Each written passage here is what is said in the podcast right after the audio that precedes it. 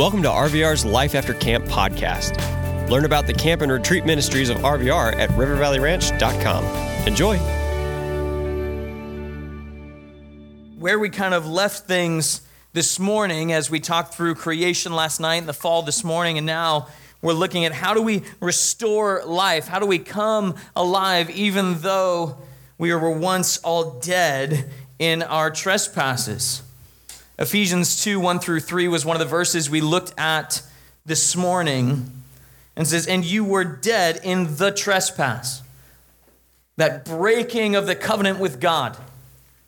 And that was kind of illustrated in the drama, right? As, as the human character was starting to lead and, and follow that temptation and brings death into the world, and death reigns.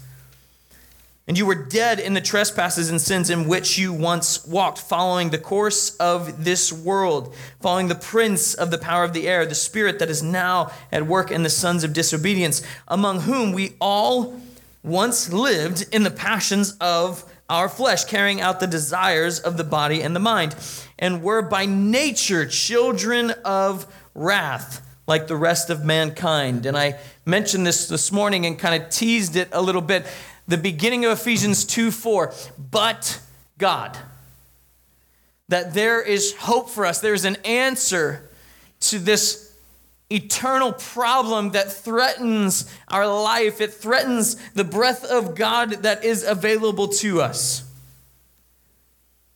One of the other things we talked about this morning was covenants, and we introduced that. And we talked about the Edenic covenant that Adam and Eve were given the opportunity to rule and reign in the garden, to have perfect unity with God. Even talked about how Adam and Eve would walk and talk with God in the cool of the day. But upon following evil, giving in to temptation, that we have eternal separation from a holy and perfect God. Now, what is amazing about this is immediately after the Edenic covenant is broken, the second covenant in Scripture is introduced, the Adamic covenant. That one day there would be victory over sin and victory over death, that this thing that threatens to remove life from us would be destroyed. And what's so amazing about this is from the beginning of Scripture, from the beginning of Scripture, Genesis 3 15, God is already saying, I am going to take care of this, this problem that you have created. I am going to fix it. Genesis 3:15 says, I will put enmity between you and the woman, between your offspring and her offspring. He shall bruise your head, and you shall bruise his heel. And this is a really amazing passage of scripture because even from the beginning, from Genesis 3, God is saying to Satan, Listen, you're going to try your best to ruin my creation, to ruin my beloved. And the closest you are ever going to get, the closest that you are ever going to get is bruising his heel. And what's so incredible about this, so beautiful about this, is that when a Roman crucifixion would be performed, there would be a small block of wood just large enough for the person's heel to fit on it. And they would spend hours driving their body weight up and down on this heel. And normally, when a person was taken down off the cross, they would have a bruised heel.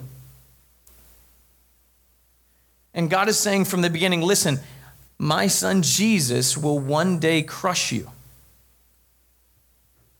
And this is one of the first prophecies of Jesus that we see. But I want to kind of dig into this just for a moment to show how incredible this is that God was planning this from the beginning. Does anybody have a, a half dollar?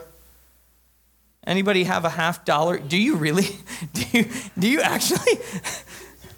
I wait, but Grace, do you have you've got one? Grace, oh man just Mary Poppins' bag over here golf balls and cantaloupes and hat. Thank you so much. Okay. So this is a. Do you actually have a half dollar? That's awesome. Okay. Um, I don't need it. I already have one. Thank you, though. okay, but half dollar, not very big. And I want you guys to understand something. This is one of the first prophecies of Jesus that's mentioned in Scripture, but there are over 300 prophecies throughout the Old Testament that speak to Jesus. And what's so insane about this. Just to give you guys a couple of them. So, the time of Jesus' birth was prophesied, the fact that he would be born in Bethlehem, the fact that he would be born of a virgin, the fact that he would be betrayed by 30 pieces of silver, the fact that he would be mocked, that he would be pierced, that he would be crucified, that he would die uh, with the wicked, but he'd be buried with the rich. These are just a handful of these over 300 prophecies in the Old Testament that will ultimately be fulfilled in Christ the statistical probability that a random person could fulfill all of these prophecies is equivalent to taking one half dollar and signing it, and then placing it in the state of Texas, which is now covered two feet deep in half dollars and randomly going into the state of Texas and picking up one half dollar and finding the exact same one that you signed. It is a statistical impossibility that this is random. But that from the very beginning of creation, God is creating this beautiful masterpiece, this beautiful plan to redeem his creation when we were the ones that screwed it up. And this is the, the beauty of God's plan and design that even though we stray from Him, even though we run from Him, God steps in to redeem us. Romans 6, verses 1 through 4, it says, What shall we say then? Are we to continue in sin that grace may abound? By no means. One of the biggest issues that Paul was dealing with in the early churches as they're starting to pop up after the time of Jesus is there were church leaders that were showing up to church drunk and they were getting prostitutes and bringing them with them to the temple and there were all these different sin issues within the church and Paul is pressing into this and saying listen just because Jesus gives you grace doesn't mean you can just live however you want to so he says, What shall we say then? Are we to continue in sin so grace may abound? Are we going to take God's grace for granted? Are we going to abuse it? By no means. How can we who died to sin still live in it? Do you not know that all who have been baptized, and that word means immersed or submerged, you have been immersed into Christ Jesus? All of us who have been baptized into Christ Jesus were baptized into his death. If you are going to be one with Jesus, then you die like Jesus. We were buried, therefore, with him by baptism into death, in order that just as Christ was raised from the dead by the glory of the Father, we too might walk in newness of life. And while sin threatens death, when we willingly choose to die, we can truly come alive. And the beauty of this is Jesus brings us life. We talked about on Saturday, or excuse me, last night, how that Greek word zao means life. But it's not only defined as life, it is also defined as restored life, reviving life.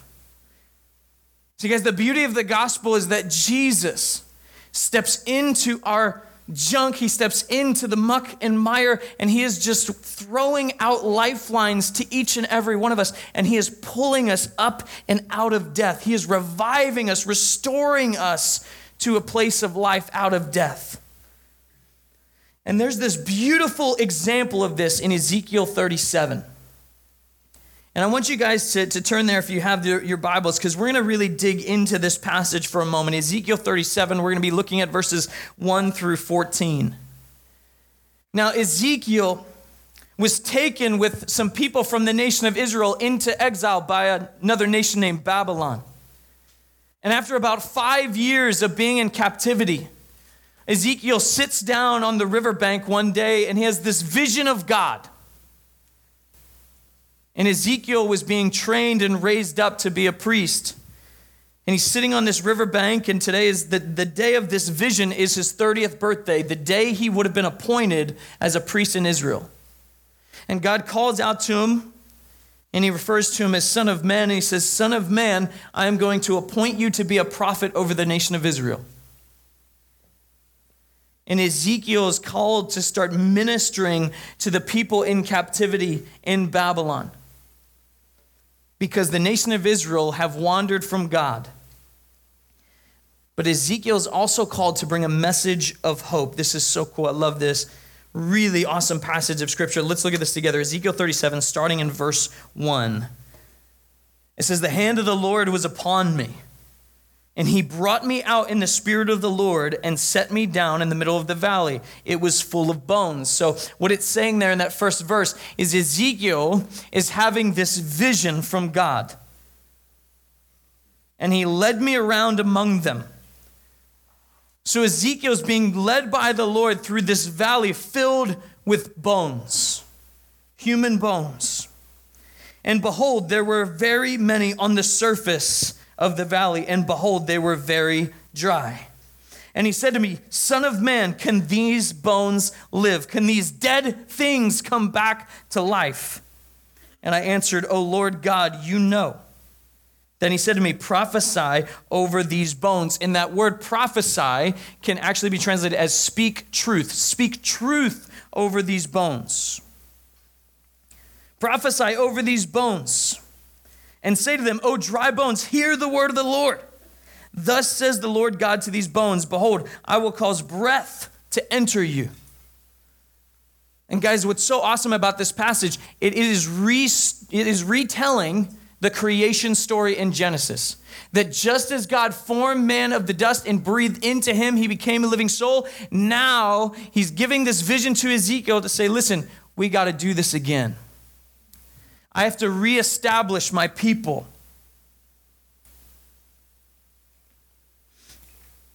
Verse 5 Thus says the Lord to these bones, Behold, I will cause breath to enter you, and you shall live. And I will lay sinews, that's the muscle fibers and tissue. I will lay sinews upon you, and will cause flesh to come upon you, and cover you with skin, and put breath in you, and you shall live, and you shall know that I am the Lord. So I prophesied as I was commanded. And as I prophesied, there was a sound. And behold, a rattling, and the bones came together, bone to its bone. And I looked, and behold, there were sinews on them, and flesh had come upon them, and skin had covered them. I'm not going to lie, this sounds like the most terrifying horror movie ever. And then it says, But there was no breath in them. So they had the appearance of being alive, but they were not yet alive. And that's a, that's a sermon in and of itself. That's a challenge to us in and of itself. How many of us have the appearance of life, but the breath of God is not in us? Verse 9 Then he said to me, Prophesy to the breath Prophesy, Son of Man, and say to the breath, Thus says the Lord God, Come from the four winds, O breath, and breathe on these slain that they may live. So I prophesied as he commanded me, and the breath came into them, and they lived and stood on their feet, an exceedingly great army. Then he said to me, Son of man, these bones are the whole house of Israel. Behold, they say, Our bones are dried up and our hope is lost. We are indeed cut off. Therefore, prophesy and say to them, Thus says the Lord God, Behold, I will open your graves and raise you from your graves, O my people, and I will bring you into the land of Israel. And you shall know that I am the Lord when I open your graves and raise you from your graves, O my people. I will put my spirit within you, and you shall live, and I will place you in your own land. Then you shall know that I am the Lord. I have spoken and I will do it, declares the Lord. Guys, the beauty of Scripture is we see it time and time again. And some of you, when you're reading your Bibles, you think, man, I can't really understand the Old Testament. It gets really confusing. But, guys, I want to challenge you. The beauty of the Old Testament, it shows us the character of God, that He keeps His promises, that He keeps His word.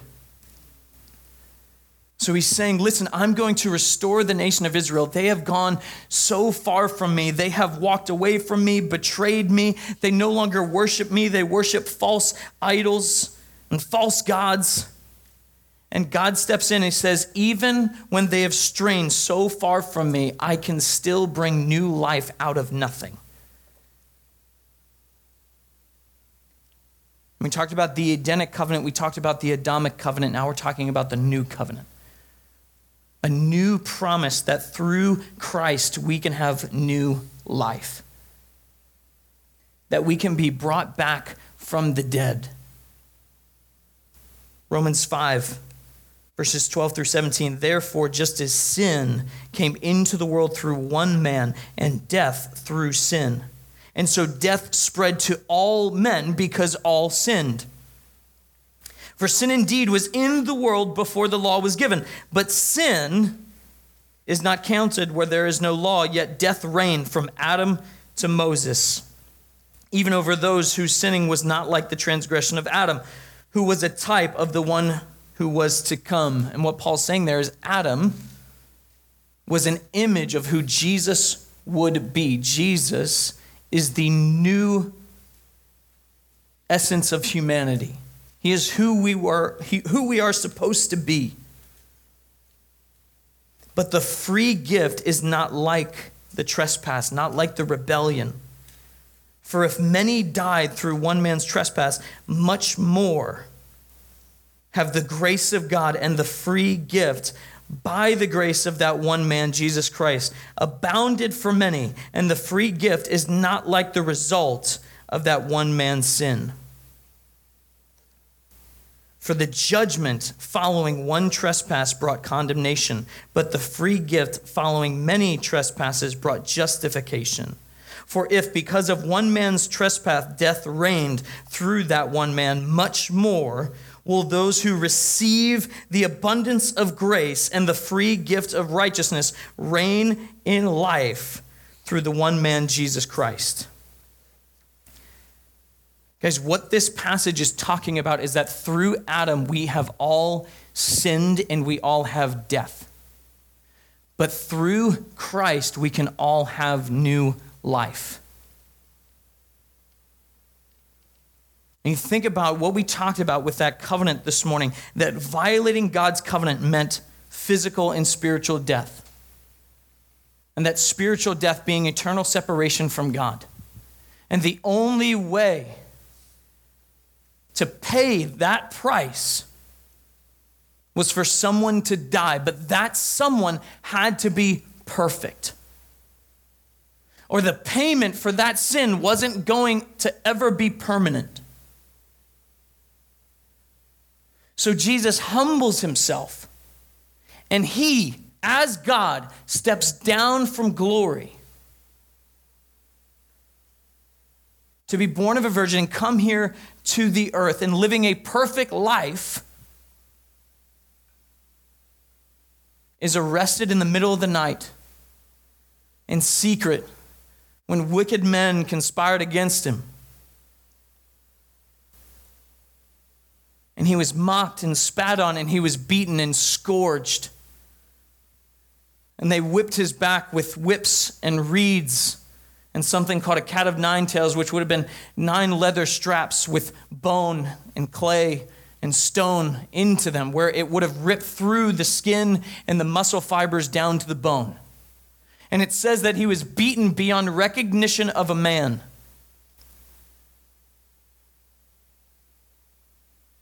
And then they take a, a crown of thorns, which was woven out of most likely a, a tree called the jujube tree. And the thorns would have been an inch and a half long. And then driving a nail through the two bones, if you feel the two bones running in your arm, in between those two bones, because anatomically the wrist is considered part of the hand because they couldn't go through the palm under the weight of the human body, the nail would have ripped out. And they would have stacked his feet one on top of the other. And Jesus didn't die through blood loss or through pain, but he suffocated. So, in his grand plan, out of deep love for you, to breathe new life into you, he suffers struggling to breathe. And as he drives off the nails in his feet to push up, to try and catch his breath, He experiences excruciating pain through the nails in his feet. And then when he can't take it anymore, he sinks back down and goes right back to excruciating pain from the nails in his arms. And he transitions for hours between excruciating pain, excruciating pain, just trying to breathe. And as he's gasping for breath, he's saying things like, Father, forgive them. They know not what they do saying about the men who beat him and nailed him to the cross.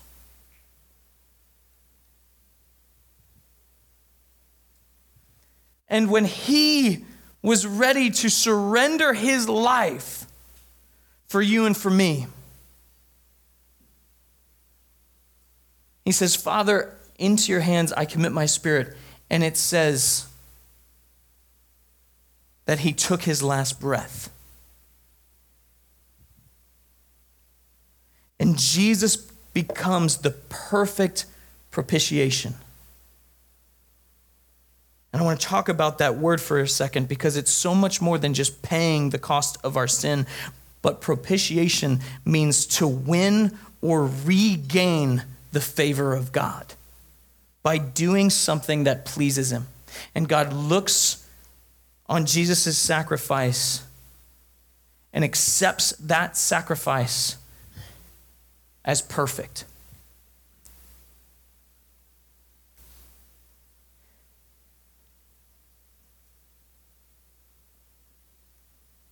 What is so difficult and painful to me is that most of us look at our relationship with God and we assume that He is just barely tolerating us. that we assume that God's mindset, we look at God and we assume, God, that your mindset towards me is you are just barely putting up with me.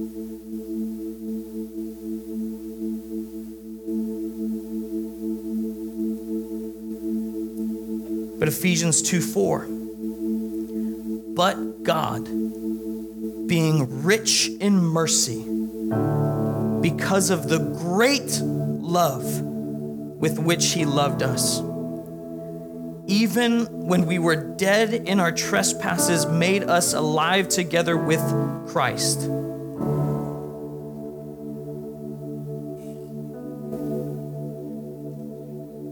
I was talking with somebody earlier today who told me that there was a group of girls here that were asking this question of why would God create us if we knew we were going to screw it up?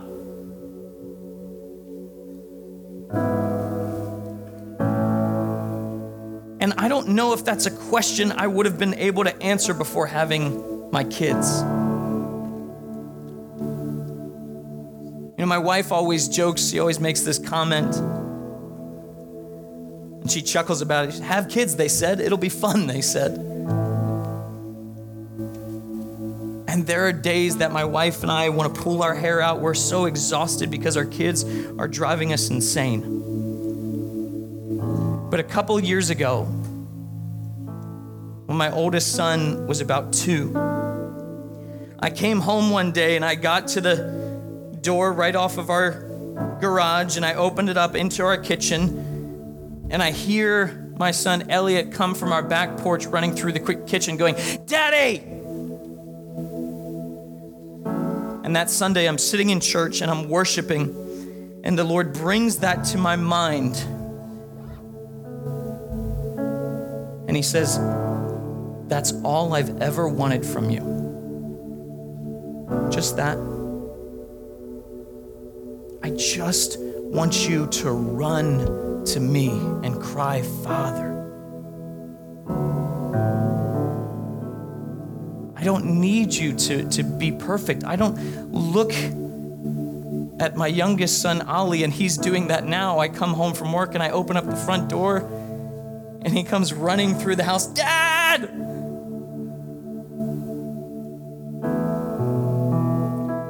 And he's kept me up till three in the morning, and he does that the next day, and I. I don't remember. I can't remember what he had done wrong. so the idea of well, why would God create us if we're just going to screw it up? Because He wanted the beauty of His creation to fully receive His love. And it's so easy to love somebody when they're doing all the things you want them to do, right? It's so easy to love your friends. It's so easy to love your family members. It's hard to love your enemies even when we were dead in our trespasses, He made us alive together with Christ. He willed it. By grace, you have been saved and raised us up with him and seated us with him in the heavenly places. He doesn't stop there. He doesn't just say, I'm going to bring you up out of death. He says, No, I want to bring you all the way up to heaven with me in glory. so that in the coming ages he might show the immeasurable riches of his grace and kindness toward us in Christ Jesus. For by grace you have been saved through faith, and this is not your own doing, it is the gift of God. I want to look at that phrase the immeasurable riches of his grace. What that phrase means is an overabundance, which means you can never out sin the grace of God.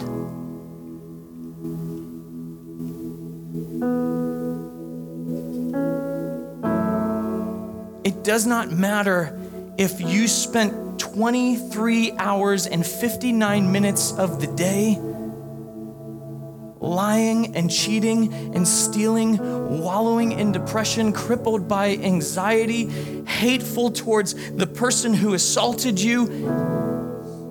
But in a singular moment that you choose to run and say, Father, he casts our sin as far as the east is from the west. I don't know about you, but the last time I checked, there is no end to east and west.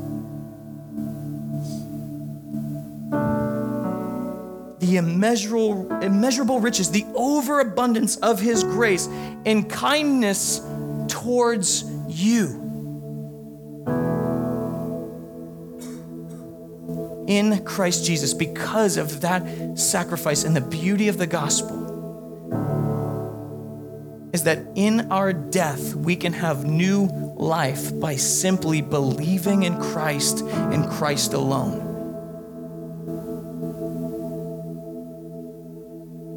The word says if we confess with our mouth that Jesus Christ is Lord and believe in our hearts that He died on the cross for our sins, we will be saved. Would you guys pray with me?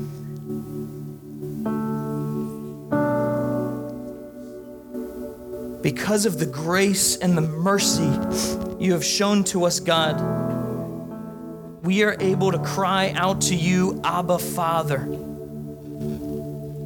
That term Abba being a term of intimacy and connection. You are not some far off, distant God, even though you are so grand and large that you breathe out the stars.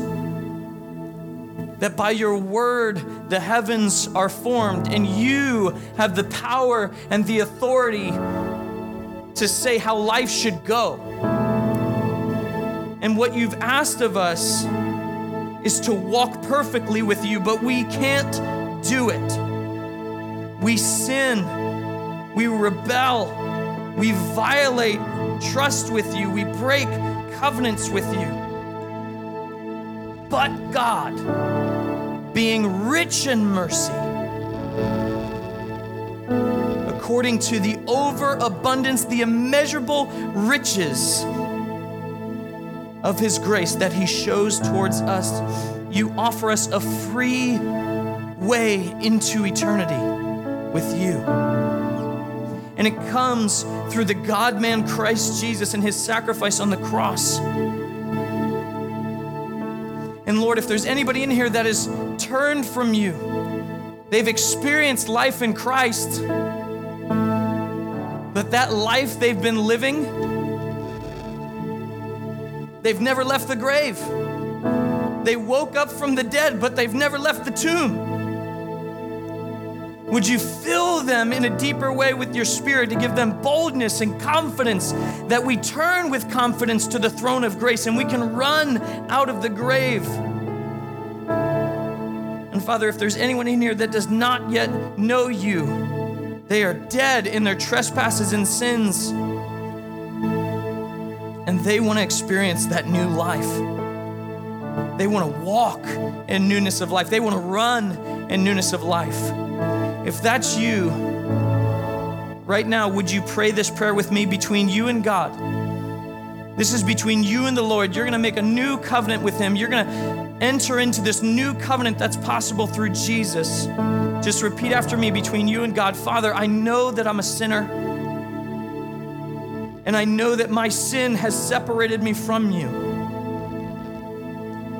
But I believe that you are who you say you are. I believe that Jesus did what he said he did. And I want you to be the Lord of my life. Would you breathe new life into me? If you just prayed that prayer for the first time, every head bowed, every eye closed, if you prayed that prayer for the first time, would you just look up and make eye contact with me? Every head bowed, every eye closed. If you prayed that prayer for the first time, just look up and make eye contact with me. Praise God, I see you.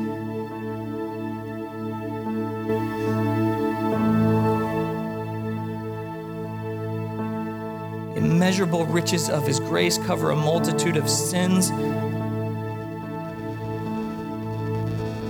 Lord, we are so unworthy, but you look at us and say, You are worth my love and my affection.